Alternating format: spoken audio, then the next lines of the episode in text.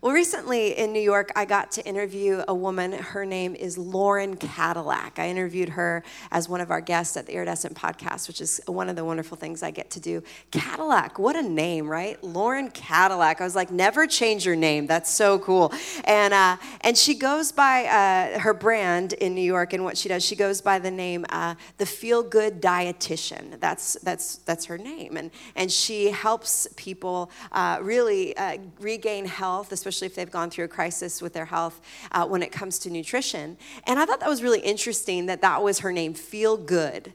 Because I'm like, when I think of dietitians and nutrition and exercise and health, feel good is not what I think. I think pain. This is going to be a painful process. And so I asked her, I said, okay, well, tell me more about this name, feel good. That's really interesting. And the first thing that she said, the first words that came out of her mouth were, diets don't work. And when she said that, what I heard was, eat as much bread as you'd like. Now, I know that's not what she said, but that's what I heard. So I immediately was like, yes, I agree. Tell me more, you know?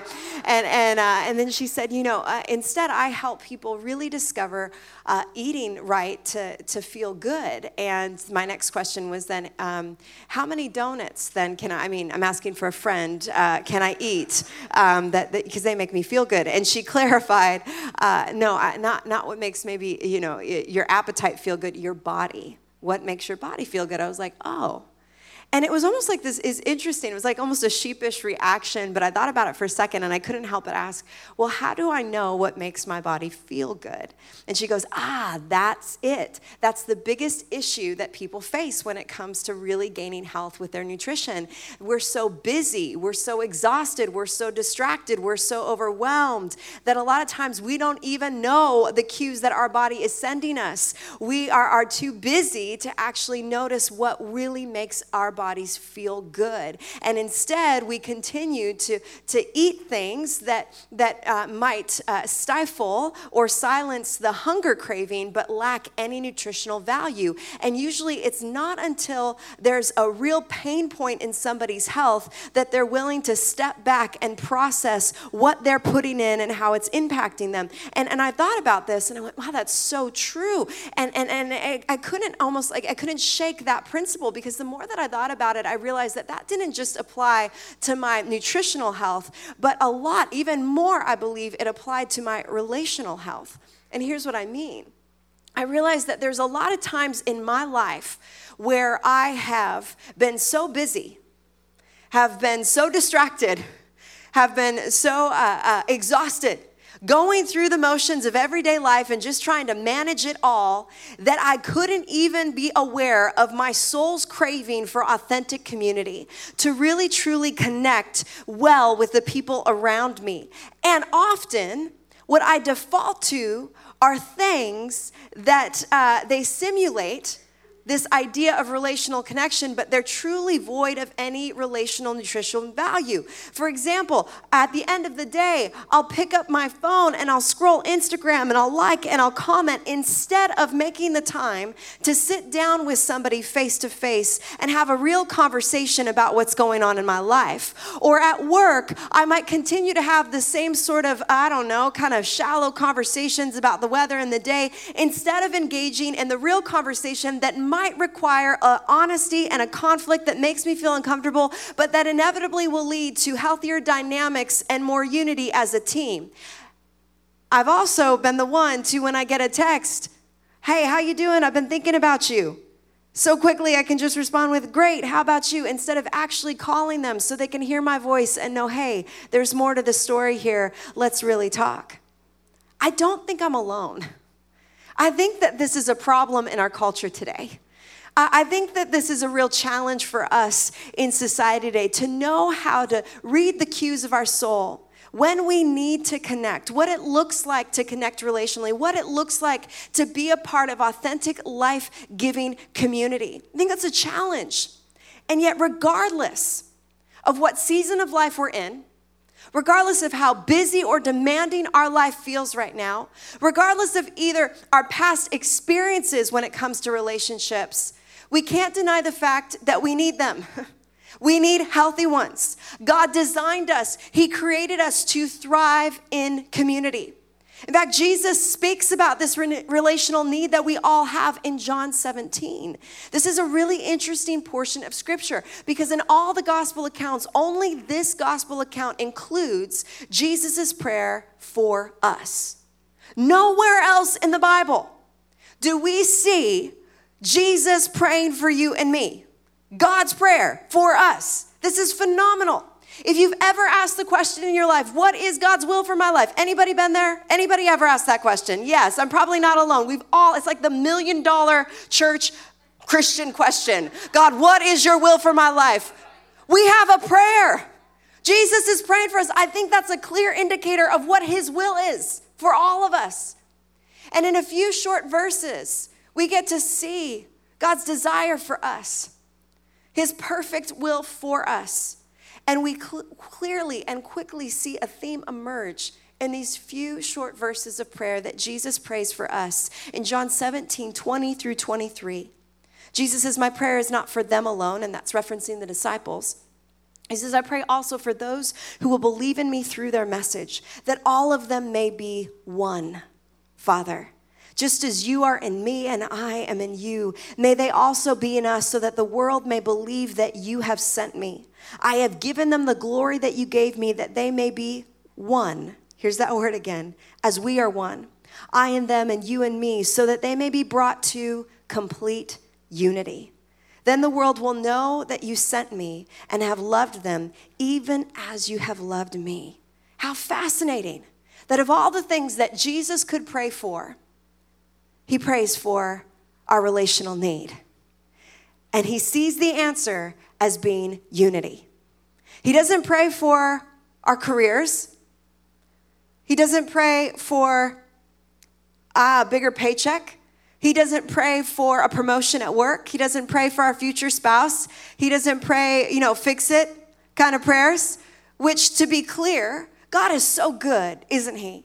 What we sang about earlier is so true. We can come to God with every single need we have, and He is so faithful and good to us to care and to meet us in our moments of need, to provide for us richly. He's not just a good, decent Father, He's the perfect Heavenly Father. And we can boldly approach Him knowing that He's taking care of us and that He loves us. And in any season, whatever the challenges, He has our best interest in mind. And yet, Jesus didn't pray any of those things for us because Jesus knew there was an even greater need our need to be one, our need to be a part of true, authentic, Christ centered community. And we see that this quickly becomes a theme in the New Testament. Beyond Jesus' prayer, the early church took this to heart. In fact, in Galatians, we read about this same concept of oneness. The Apostle Paul is reminding the church of who they are. He says, So in Christ Jesus, you are all children of God through faith. For all of you who are baptized into Christ have clothed yourselves with Christ. There is neither Jew nor Gentile, neither slave nor free, nor is there male and female, for you are all one in Christ Jesus. He's saying, listen, there's no longer fractions. There's no longer, oh, this is how this group of people votes, and this is how this group of people votes, and this is what these views are, and this are the people who believe these views, and this is the older folk, and this is the younger folk, and this is the person who likes this kind of teaching, and here's the person who prefers these kind of sermons. No, no, no. We are all one in Christ. Joni Eareckson Tada wrote this Believers are never told to become one. We already are one, and we're expected to act like it. We're one. It's like, oh man, someday, God, I hope you, you figure this out for us. We're one. And now the call is to act as we are in Christ. One. This is something that the church took to heart, the early church. Inspired by the Spirit of God, led by the Spirit of God, they took Jesus' prayer to heart. And they chose to be devoted, yes, to Jesus and also to one another.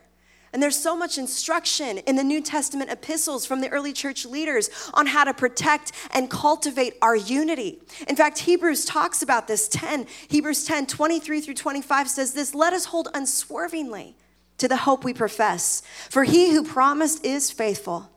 And let us consider how we may spur one another on toward love and good deeds, not giving up meeting together as some are in the habit of doing, but encouraging one another, and all the more as you see the day approaching. Now, often we take this verse and, and, and we apply it to mean church attendance. Like, don't stop going to church because Hebrews 10 says this. But according to this scripture, if we really look at it, that's just the baseline. Like, that's like the minimum expectation. There's so much more in here to our unity being put into practice, like spurring each other on towards love and good deeds, not giving up on each other, encouraging one another, and get this all with a sense of urgency. This isn't something that we're supposed to do if we just have time. Oh, I have a day off, I guess I can text somebody. When, when, when I have more, more uh, time in my life, then I'll get around to it. When I'm feeling it, when I'm in the mood. No, no, no. There's a sense of urgency that we treat one another this way, that we love one another this way, that we lean into each other this way, that we wrestle with the difficult stuff this way. I think sometimes we look at this teaching and we look at the early church and we look at even the disciples and the interaction with Jesus, and we kind of, I don't know, like romanticize some of it. You know, have you ever thought, man, I just wish I could spend a day with Jesus? Like, just be with the disciples with him and really know. It's funny the things that we wonder about, like, what did he really look like? You know, like, okay, right? But like, we have these thoughts, like, I just want to sit at his feet, right? But if you read the gospel accounts, this was imperfect people following a perfect Savior, which meant it was messy. They fought with each other. They argued over really stupid stuff with each other. Jesus had to call them out on it a lot. You know, Jesus had to remind them of what this whole thing was about a lot. They failed a lot. And it was that group of people that he said, walk in complete unity and led by the Spirit of God, there is nothing that will stop the church.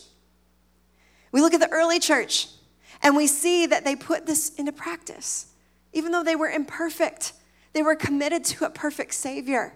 And because they were committed to a perfect Savior, they were therefore committed to each other. And we see, perhaps like we've never seen in any generation since, such perfect, beautiful unity being outworked. In Acts chapter 2, 42 through 47, we, we see what this really looked like. It says, They devoted themselves to the apostles' teaching and to fellowship, to the breaking of bread and to prayer.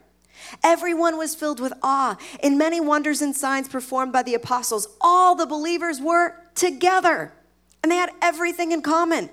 They sold property and possessions to give to anyone who had need. That's next level together, right? It's one thing to show up and be like, oh, you're going through a difficult time. Okay, I'm gonna pray for you. Oh, God bless you. Oh, you need money from me? Oh, I'm not sure, right? You know? Like, you need me to sacrifice something, like my time and my energy. Ah, I don't know if this is what I signed up for. Every day they continued to meet together in the temple courts. They broke bread in their homes and ate together with glad and sincere hearts. You eat with people that you call friends. We don't eat with strangers. That's weird, right? When you invite somebody to your home, that symbolizes something. Your friends, your family now. And they did this praising God and enjoying the favor of all the people. And listen, and the Lord added to their number daily those who were being saved. Phenomenal. Because they were devoted to each other, not just to Christ, but to each other. Three things happened. They spiritually matured. You can see that all in the text. They were practicing the spiritual disciplines and connecting with God in a way that was transforming them. Their needs were being met. And daily, people were coming to faith because they'd never seen a community quite like this. Now, let's take a quick poll in here. I'm interested. Who here would say that in some area of your life you would like to become a little bit more like Jesus than you are right now? Anybody? Show of hands. Ah, Sunday school, golden stars for all of you. Good answer, right? You know? How many of you have a need in your life, any sort of need in your life right now that you would love to be met in one way or another? Anybody? Some of you are like, yes, you know.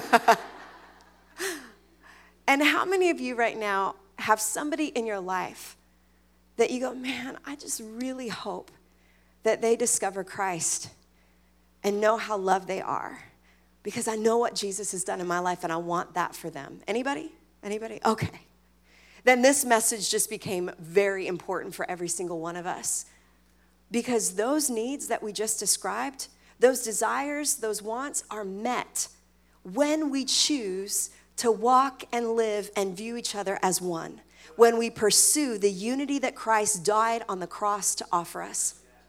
So, how do we do this? Well, uh, as much as we could have a message where we talk about practically the things to do that will cause us to grow in our understanding of unity and really foster Christ centered community, I think it's equally important sometimes that we talk about the things that might be attacking the unity that Christ has already given us. Case in point, my friend, she recently, uh, a dear friend of mine, moved into a larger apartment in New York. Her and her husband, they were preparing to start a family. They've since had two twin girls, which is pretty amazing, and they needed a larger space. And uh, this was like the apartment of her dreams that they got into. And so she decided, okay, this is home for a while. So they got new furniture, really like nested, you know? And one of the things that she got for the living room was what she referred to as her grown up adult plant, because it was one that cost more than $30 and it was one that you didn't put on the windowsill. Like it was in the corner of the living room, it was massive.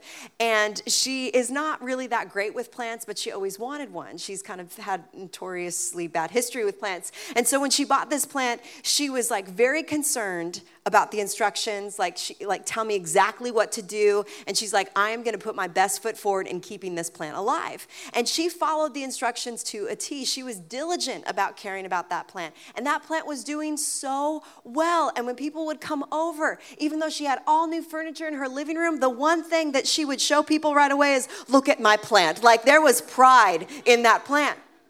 One day she woke up and suddenly the plant had taken a turn for the worse. It was, it was tragic for her. She's like, What is happening? She, she was Googling. She's trying to figure out if she wasn't taking care of it right. She's wondering, Did I not water it enough? She watered it more. That only made it worse. But all of a sudden, the leaves were droopy. It was dying. This plant was turning brown, the leaves. She couldn't figure it out. So one day, she's watering the plant that is dying, and she notices, just really subtly, something move on the plant. She's like, What? So she starts examining the whole plant.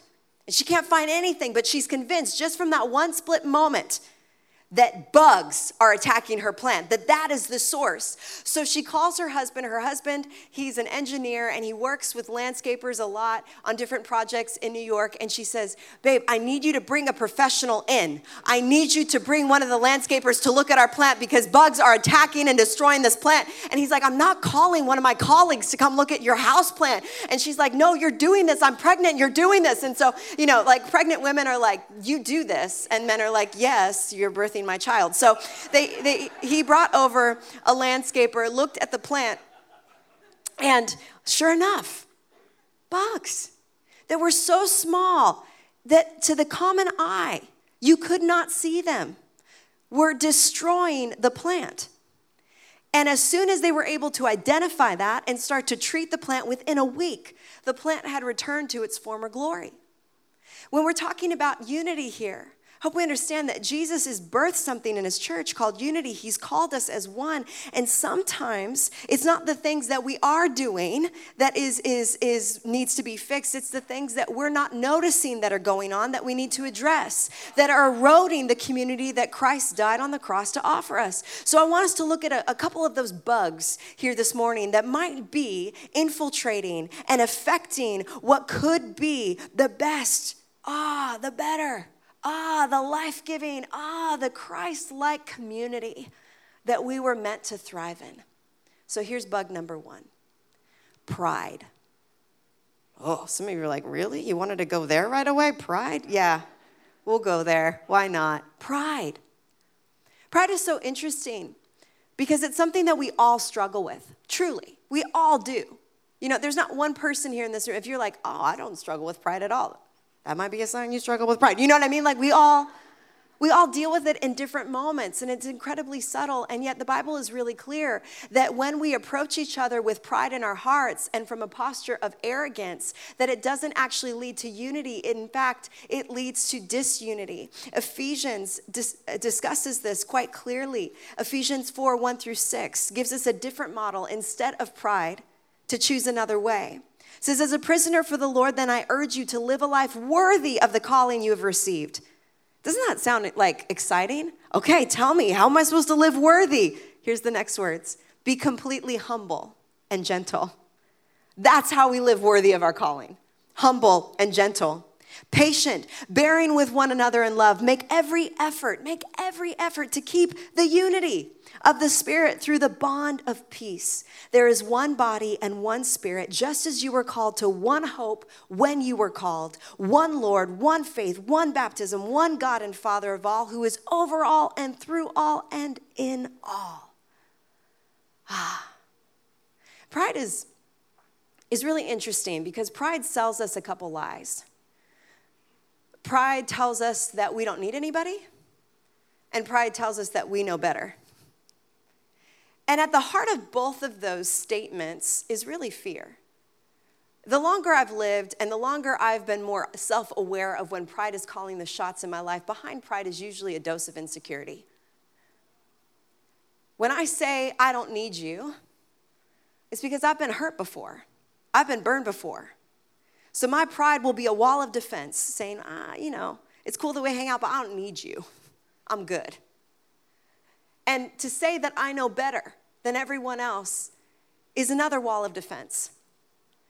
Really, I'm saying, I don't want you to correct me. I don't want you to judge me. I don't want you to criticize me. I don't want to show you my weakness at all. So I'm going to posture myself like I know it all. Sound familiar? Anybody ever been there? and pride starts real early, you know? Like in kids. Like it's there.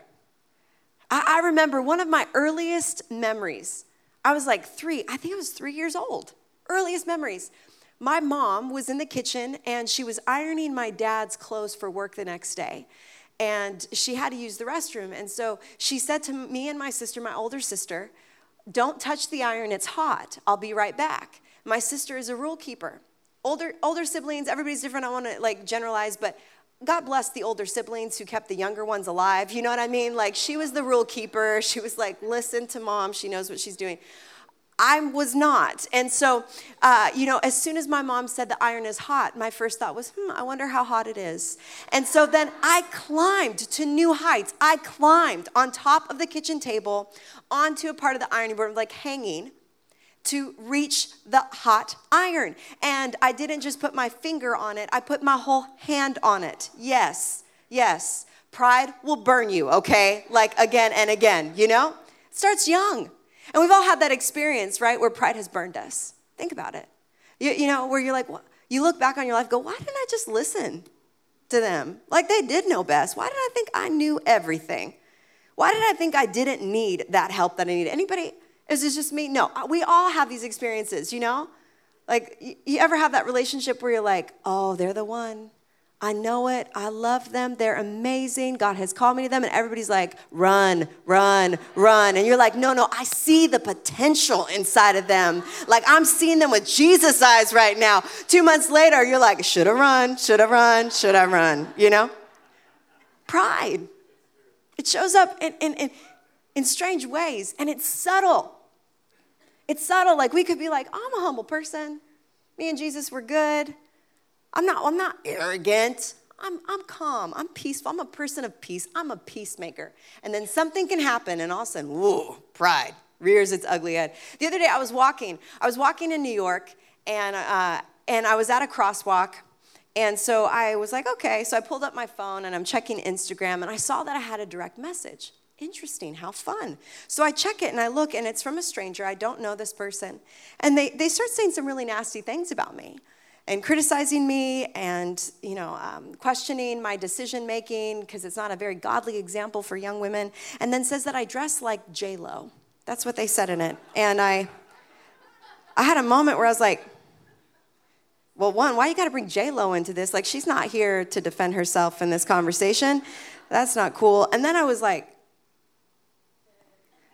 I don't know. Should I be flattered? Should I be upset? I don't know. Like, listen, context.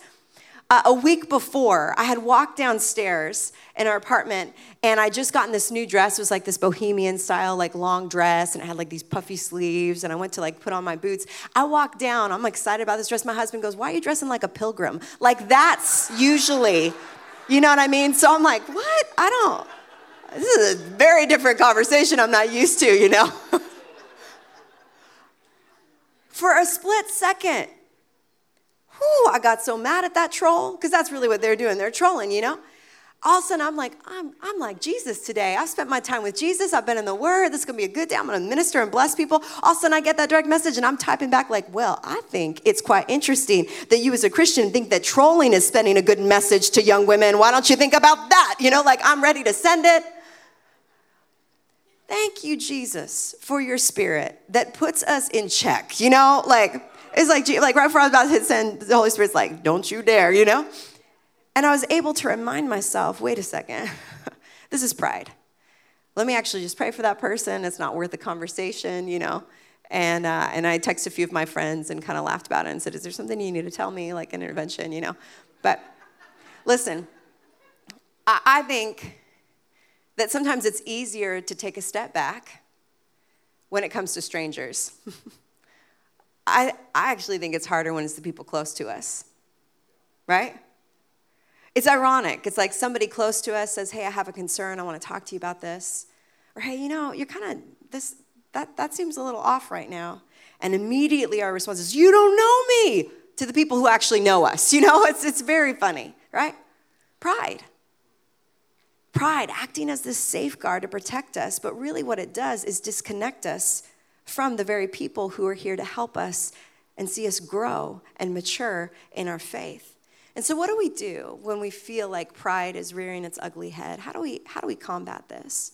You know, earlier in Galatians, we read that we have been clothed with Christ. Isn't that a beautiful picture? Clothed with Christ. You choose what clothes you're going to wear, and you have to put them on. And I believe when pride starts to rear its ugly head, that by the grace of God, we can actually call on the Holy Spirit and say, you know what, I'm going to choose to clothe myself differently right now. I'm going to lay down some pride and I'm going to clothe myself in humility. And I'm going to have the posture that Christ had towards me on the cross. And when we do that, then we're able to listen to one another, reconcile with one another, learn and grow from each other. And now we get to see the true fruit of unity that God's called us to. Pride, it's a bug. It's a bug we need to stomp. You know, another bug I think that keeps us from operating in the oneness that God's called us to is isolation. Isolation is really interesting because isolation can also happen very subtly. It's this idea that when things get tough, when there's a lot going on in our life, or when somebody hurts us, instead of leaning into community for our healing, for our support, we take steps back. I've been so guilty of this. This has been my, my MO more than probably any other one, any bug in my life, is, is this idea of like, I just got to figure it out, you know? And so people might be asking you, hey, how you doing? How's life going? And you're like, God's good. And it's like, yeah, you're right, he is, but I didn't ask about God, I asked about you. uh, okay. I'm fine, I'm fine, I'm fine. My husband has quickly learned that when a woman says she's fine, she's a lot of things, but fine is not one of them, right? I think that's just common, you know. But also, I'm like, I'm fine, I'm okay, things are good, when they're not actually very good. But instead of us leaning in and opening up so we could receive what we need, we take steps back and we isolate. And that's such a dangerous place to be. In fact, Proverbs talks about how dangerous this is. It says, Whoever isolates himself seeks his own desire, he breaks out against all sound judgment. Like when you isolate, that is the worst possible thing you could do. Crazy, right? But we justify isolation a lot in our minds, we kind of reason our way through it. We say things like, well, you know, they, they wouldn't really understand anyway. Nobody's got time. Everybody's so busy. I don't want to be a burden. You know, I, I, I don't want to be vulnerable. I, I opened up before, and I know what happened at the last church. I'm not doing that again, right? I don't have time. I'm too busy. Like, I, I don't want any more drama. No one cares anyway. And what's fascinating about isolation is it's not a just it's not a something that you can just go, "Oh, I can tell you're isolating because you didn't show up today." It's not a physical posture, it's a heart posture. So you could be present. You could be showing up to every small group. You could serve on multiple teams. You could be at every service uh, and, and still be isolating here. Right? How you doing? Good. When you're not doing good. that person hurt you, so you're like, oh, God bless you. But here you're distancing yourself instead of having the conversation that will lead to healing and wholeness, right? Isolation. So, what do we do? I think it's, it's quite simple. We have to do what's uncomfortable. We have to choose to lean in and choose this word that we hate vulnerability. But if we learn anything from the posture that Jesus took with his disciples and how he teaches us to love one another, we learn that vulnerability is not a weakness, it's a great strength. In fact, Proverbs talks about the opposite of isolating ourselves in Proverbs 27 17 and what that brings to our life. As iron sharpens iron, so a friend sharpens a friend. And sharpening, by the way, sounds really great, doesn't it, on paper? But that actually is painful in real life sometimes. It looks like conflict. It looks like hearing the tough thing.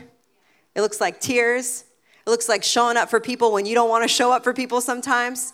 But it's this environment in which we become sharper together. So perhaps the question to ask ourselves is who is close enough right now in our lives to actually sharpening us? Are we being sharpened by anybody? If not, then perhaps isolation has gotten in the way of the oneness that we're called to. And here's the final bug division. That's a big word. No one wants to be accused of division, right? That sounds pretty brutal. But what I found is that this big word is often what takes place when we participate in something that's far more common and everyday gossip. yeah. So you're like, I'm gonna look straight ahead. I'm not looking at anybody right now, you know, gossip. Here's the thing about gossip we spiritualize it all the time. We do. I've been guilty of this. Did you hear what's going on with so and so? I'm telling you because we need to pray for them. Pray. I'm praying for them. That's why I'm letting you know so we can pray. Listen, how often we say that in church, you know, and I'm not talking about this church, I'm just in Big C church, right? Like we should be the most interceding generation of church ever. Like everyone has been given the gift of intercession then. You know what I mean?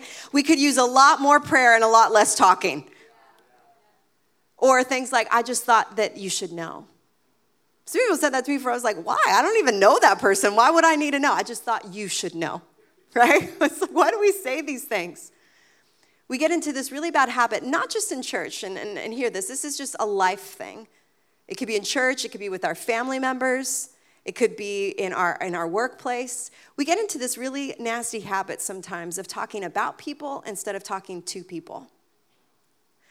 It's like Jesus knew that this was our tendency because conflict doesn't come natural to anybody. Even if people are like, I love conflict. No, no, you just like having like fierce conversations, but sometimes we can fall into the category of either bullying to get our way in conflict or avoiding it at all costs because it's uncomfortable. We don't, we don't naturally know how to do conflict well apart from Christ. But Christ knows this. And so he goes out of his way in all of his teaching on how to live to bring the kingdom of God. He talks about this very thing. He instructs us on how to deal with conflict.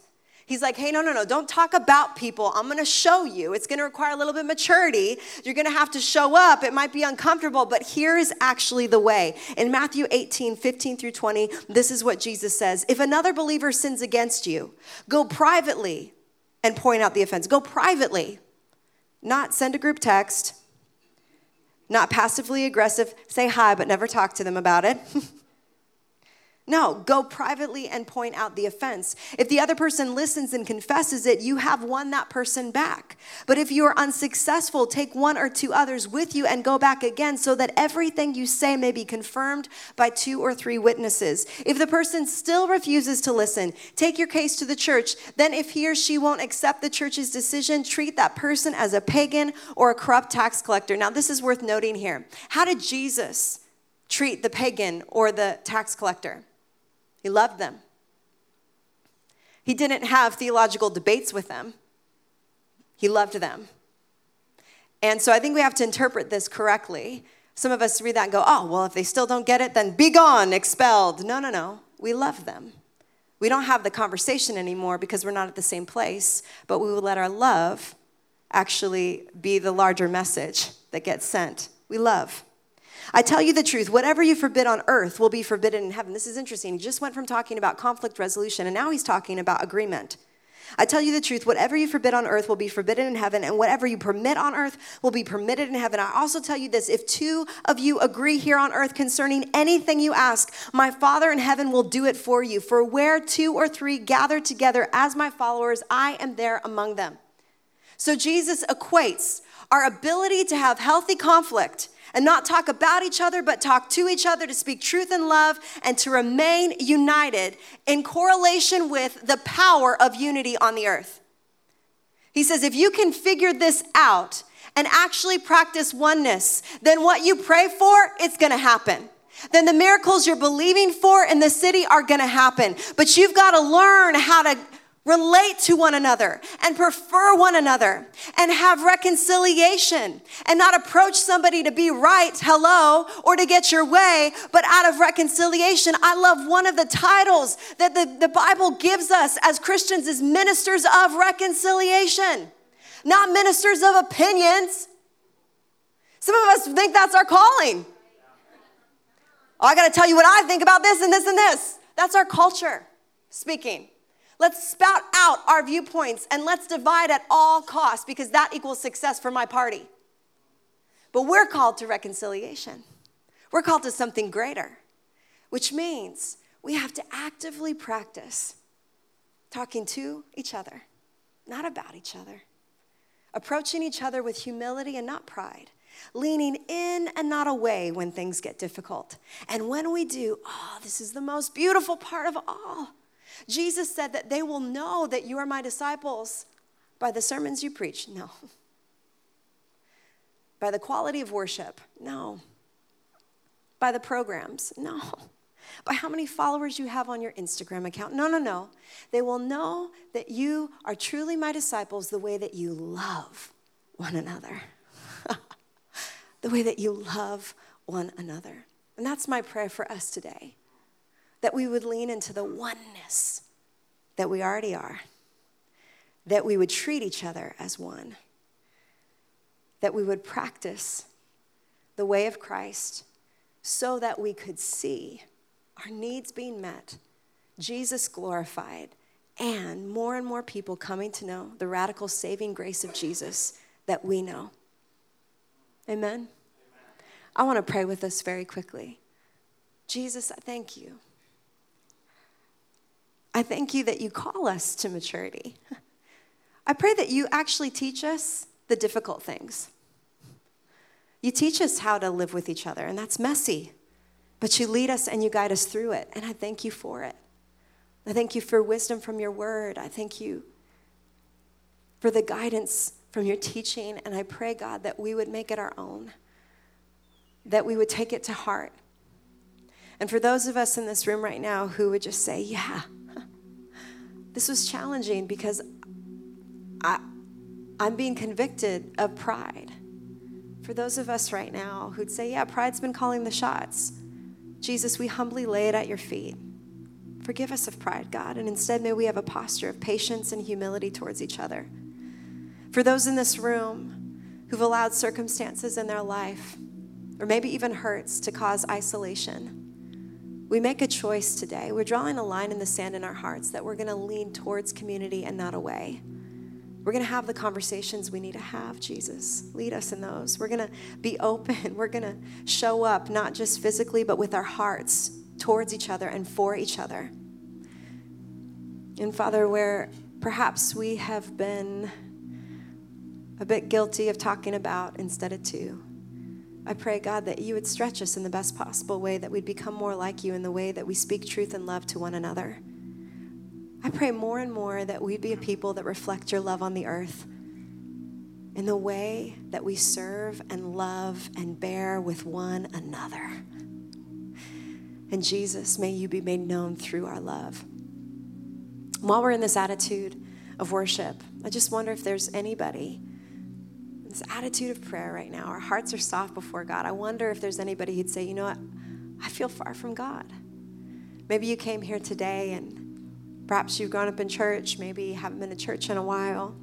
Maybe you show up every week, but in all honesty, it's, it's never been personal for you. Or maybe at one time it was, but right now you'd say, in all honesty, I feel far from Him. Well, today, friends, I want to encourage you that you can just make a simple decision to place your faith in Jesus as your Lord and Savior. I'm not talking about checking a box of religion, I'm talking about pursuing just an authentic relationship where Jesus is your Lord, where you follow Him, where you learn from Him, and you receive from Him what you could never do for yourself, what I could never do for me eternal life and eternal salvation. He loves you, friend, and He has a plan and purpose for your life. I pray that you know that today. If you're ready to just make that simple decision in your heart, simple yet extraordinary and life changing, then wherever you are in this room, I don't want to embarrass you, but I do want to pray for you. If that's you, would you raise your hand so I know who I'm going to pray for in just a moment? There's hands going up in this room. Is there anybody else? I see that hand. Anybody else? I see that. That's beautiful. That's awesome. Well done. I see that hand. You can go ahead and put your hands down. And we're going to pray together. I'm going to ask everybody to pray. And those of you who raised your hand, just make it personal. Mix faith with these words. And I'm asking everybody to pray so that we could just support those right now who are making this decision and show our support, show our unity, show our oneness in this moment.